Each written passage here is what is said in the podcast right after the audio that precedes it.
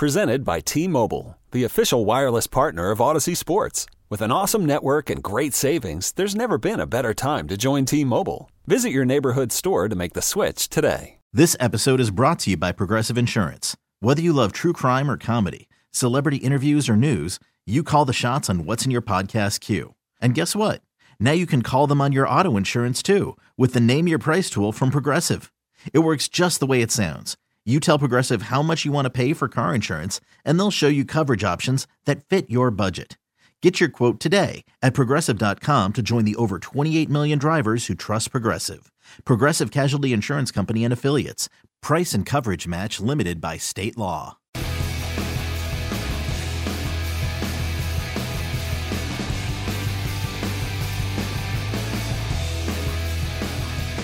So, everybody across the NFL landscape listening to what Deshaun Watson had to say as he spoke in Berea uh, just about an hour ago. If you missed that, and go back and take a listen to it. Our website, our podcast, Odyssey app, go listen. You can get it. One of the folks listening joins us right now on the North Olmsted Chrysler Jeep Dodge Ram hotline. He's the senior NFL writer for Yahoo Sports. You want to know the NFL? You talk to guys like Charles Robinson. Hello, Charles. What's happening, Charles? How you guys doing? Did you did you enjoy that? Staying staying on focused on playing quarterback for the Cleveland Browns and executing the game plan. Right, exactly. Executing the game plan. Executing the game plan. Very well by the PR staff focus. and Watson. Yes, it was a two. It was that's the best two man game I've seen in a while between Peter John-Baptiste and uh, Deshaun Watson. Any- Jaylen Brown and uh, Jayson Tatum eat your heart out. Yeah, I, I I'll tell you what. I that's the last. Uh, we have 100% heard the last media scrum slash press conference slash multiple reporters throwing questions at Deshaun about the the civil litigation. That's Y- it. you think so? Yep, hundred percent. This was it. This was this was the end. That's what I took away from that. And um I think not making any moral judgments here, just how the Browns handled it was pretty smart because you sit there and you say, okay, there's still civil litigation. He can say, been advised not to speak about anything but football because of the civil litigation. And that's what I'm going to focus on. He knew the talking points. Here are the words. Here's the talking points. Keep always circle back to, you know, you're playing quarterback. You want to execute the offense. You want to get back to football, football focus, quarterback, offense, Stefanski every once in a while. and, uh, you know, I think him saying when he was asked, that was a great question about, you know, hey, you talked about telling your side of this and, um, you know, is, is that going to happen in the future? And when he said he was non-committal about it, who knows what the future brings? Everything in my mind was just going to run the clock out on this. Maybe there will be a settlement in that um, civil litigation. If not, that's the only way that you're you're going to hear Deshaun Watson talk about this again. Is going to be in a courtroom. But if there is a settlement or it gets resolved, on the other side of it, what's going to end up happening is he's going to say, "I'm moving on." Like we're moving on. We're on to football, guys. Like let's let's move forward. I want to move on. And if there's anything else that happens, it will be with a friendly. It'll be with a, it'll be a one-on-one situation where he knows the questions are coming, um, and it can be a, a contained environment. But this idea of what happened in the previous three press conferences, that'll never happen again.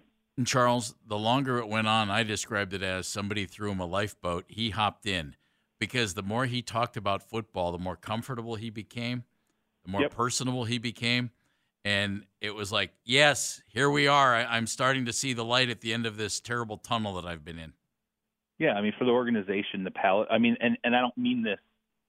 I don't mean this in a way to be insensitive here, but historically, for athletes that are dealing with whether it's civil litigation over, you know, sexual misconduct, sexual sexual assault, whatever it is, or or a multitude of other things, assault, different things. The the quote unquote, for lack of a better term, the, the palate cleanser, which is awful to think about, but it's how football teams often treat this, is the game. It's football. It's getting back on the field. And if Sean Watson goes out and has a big game against the Houston Texans, what's going to be a horrible environment. I live here in Houston everybody's talking about it. Everybody knows he's coming. A lot of people are going to the game. It's going to be really rough on him. I mean, and and I don't mean that like oh woe is Deshaun, um, but it's going to be extremely hostile environment for him. There's going to be a circus sideshow. There's I wouldn't be surprised if there's some protests. Um, some of the you know alleged victims in the in the civil suits I would expect will be there, and you know he's he's going to have to go out and play football in front of that. And I think if he plays well organizationally, when you return to Cleveland, you say, okay, well we're back we're back to football now. This is what you know we traded for him to be our quarterback. We've now moved into that process. Let's go ahead and, and move ahead and give people something different to talk about. And at that point, it'll be people's, you know, everybody's going to have to make the, their own decision from that point on whether they want to continue to circle back to litigation or or start covering football. What do you think he's going to look like on the field, Charles? Like, how much rust do you think he might have? You know, it's interesting because you guys know I was there in, in training camp, and I didn't think he was particularly good the day I was there. I thought he looked um, rough around the edges. You know, um, he was inaccurate. Ball placement wasn't great. I I just kind of brushed it off because I thought, you know, hasn't been on the field a long time. I mean, by the time he actually takes the field, what we're talking basically 23 months between football and live football, time that he'll play in in Houston, and um, I would not be surprised if there is a you know a solid amount of inaccuracy. Um, you know, some hitches probably in how he and Kevin work together. It's going to be a big deal. The game flow, how Kevin calls it, how Deshaun hears it, the speed of the game. I wouldn't be surprised if there maybe there's some penalties from you know play clock running down, stuff like that. But that said, I could not think of a better team, just a team, not location, team, for him to be playing. I mean, Houston is spiraling. They're just they're uh, it's one of the best locks for the number one pick I've seen in a really long time. They're an absolutely atrocious football team. So if you're going to get right, uh, you'd want to get right against the Houston Texans right now. You saw him play in Houston. How much better is this situation with Nick Chubb with the offensive line?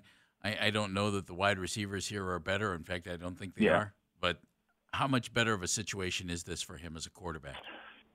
Uh, you know, when he played with D Hop, De- DeAndre Hopkins here, it, it was you know we had a pretty good situation, and and um, the offensive line, given a healthy offensive line in Cleveland, given a healthy backfield, given healthy skill position players between David Njoku, who's obviously really come started coming to his own there, and how good Amari Cooper has been, I would argue it's by far a better offensive um, sort of surrounding skill set for him. And um, I, look, he he was there was the funny conception about him is at the end in Houston.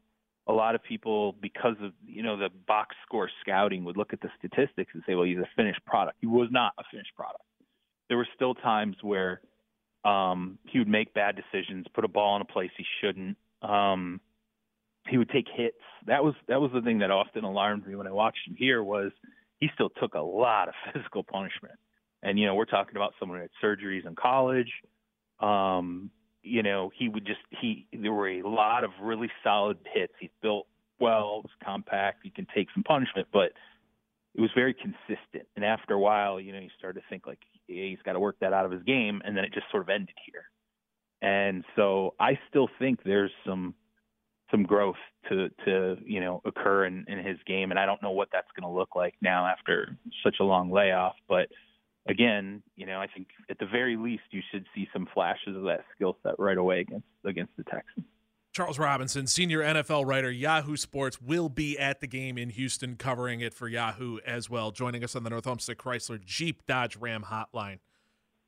What do you make out of the resurgence of I don't know if resurgence is even the right word of Amari Cooper and what he's been able to do this season, especially like he came in and we were told, man, this guy is a premier route runner, one of the finest route right. runners on the planet.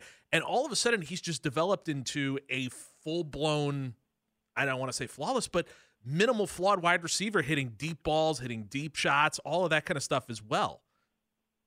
Yeah, that's the funny thing about the Dallas experience. It, it had a lot to do with COVID.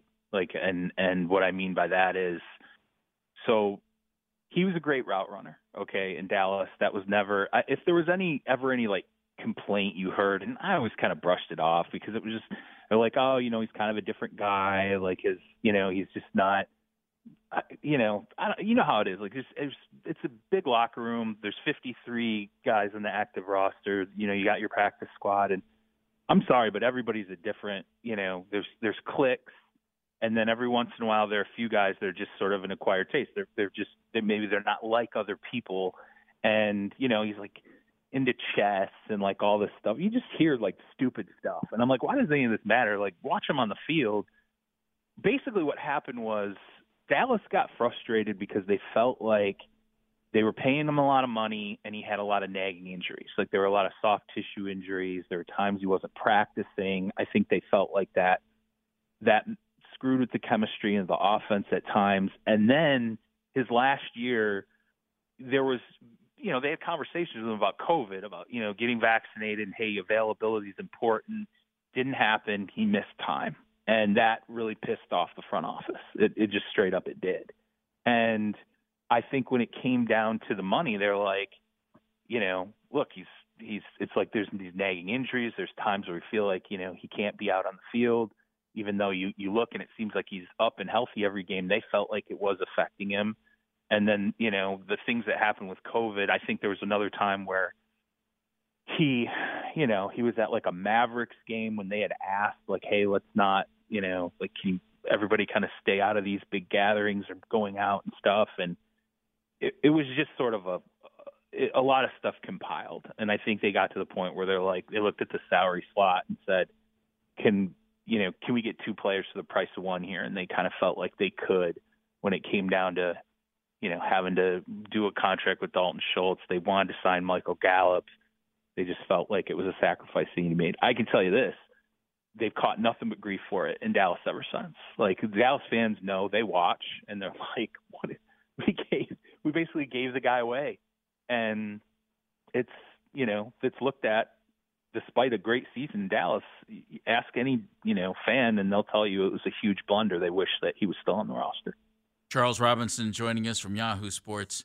Charles, I I have uh, an affection for Kareem Hunt, the football player. Does the return of Deshaun Watson to this team and him taking over at quarterback change anything for Kareem? And though I would love to see him here long term, I, I must, and I've been advocating for that. I'm I keep thinking, but if they're not going to use him as much as they could use him, but then it you know, do you want to not throw passes to Amari Cooper? Do you not want to hand it to Nick right. Chubb? How how does this fit moving forward if it does? And boy, if you're Kareem, it's a terrible year to be a free agent running back because there's some good ones out there who have a lot better recent resumes than Kareem. Yeah, I mean, I mean, Josh Jacobs was going to eat up yeah. if he gets if they if they don't you know uh tag him. I mean, like if he hits the market, he's going to eat up the big running back slot, and from there on out, everyone's going to sort of stare at everybody else and say, well, let's find economical, um, like let's find like a one year economical resolution here. And I think that's probably how some teams will look at him as a one year economical solution. The funny thing is, I think the Chiefs, you know, if they could get ownership, you know, to change their minds, the Chiefs would love to have him back because they know what he is and they're familiar with him and and they feel like you know they it, they're just like we can work with him. We know what his skill set is. He would fit great, but I think that's an ownership issue there. So yeah, I mean he's got tough sledding in free agency. I think for the Browns it's a dollars and cents sort of situation where it's okay. Well, what's his role? Do I, I would be interested to see if they sort of go, well, let's let him assess the market.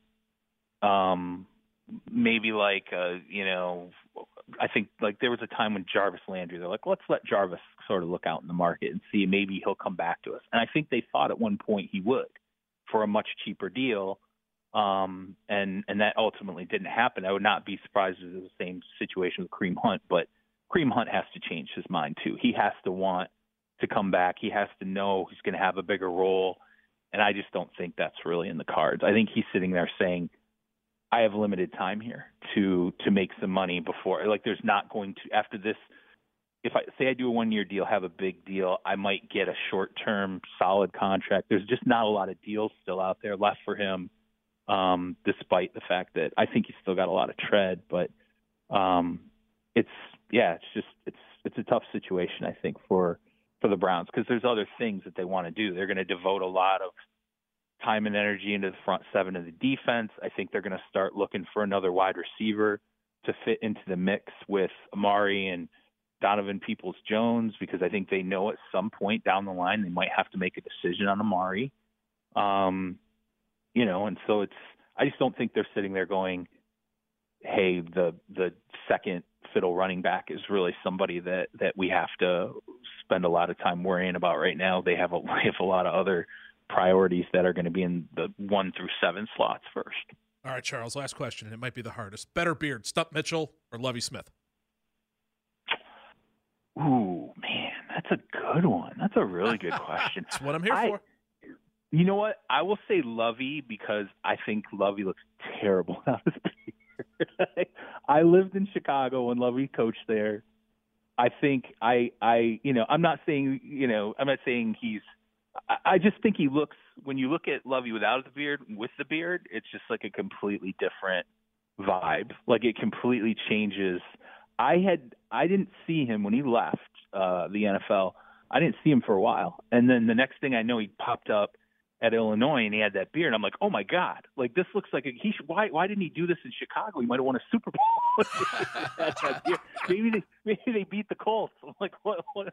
Yeah, it's uh, I love his beard, hate his coaching. Like I, I, hate, I hate to put it that way, but he's uh probably going to be a one and done in in Chicago. So if anybody's looking for a, a good defensive coordinator.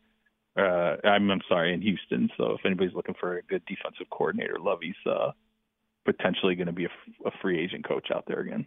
Charles, thanks for joining us. Well done, buddy. You focused on the starting quarterback and executed the game plan. I love it. Absolutely. I'm just, you know, just ready to move forward, focus on football. So I'll see you guys on Sunday. Goodbye. Talk soon, brother. Right. Charles Robinson, senior NFL writer for Yahoo Sports, joining us there on the North Olmsted Chrysler Jeep Dodge Ram hotline. We really need new phones. T-Mobile will cover the cost of four amazing new iPhone 15s, and each line is only $25 a month. New iPhone 15s? Only at T-Mobile get four iPhone 15s on us and four lines for 25 bucks per line per month with eligible trade-in when you switch. Minimum of four lines for $25 per line per month with auto pay discount using debit or bank account. $5 more per line without auto pay, plus taxes and fees. Phone fee at 24 monthly bill credits for all well qualified customers. Contact us before canceling account to continue bill credits or credit stop and balance on required finance agreement due. $35 per line connection charge apply. Ctmobile.com. This episode is brought to you by Progressive Insurance. Whether you love true crime or comedy, celebrity interviews or news, you call the shots on what's in your podcast queue. And guess what?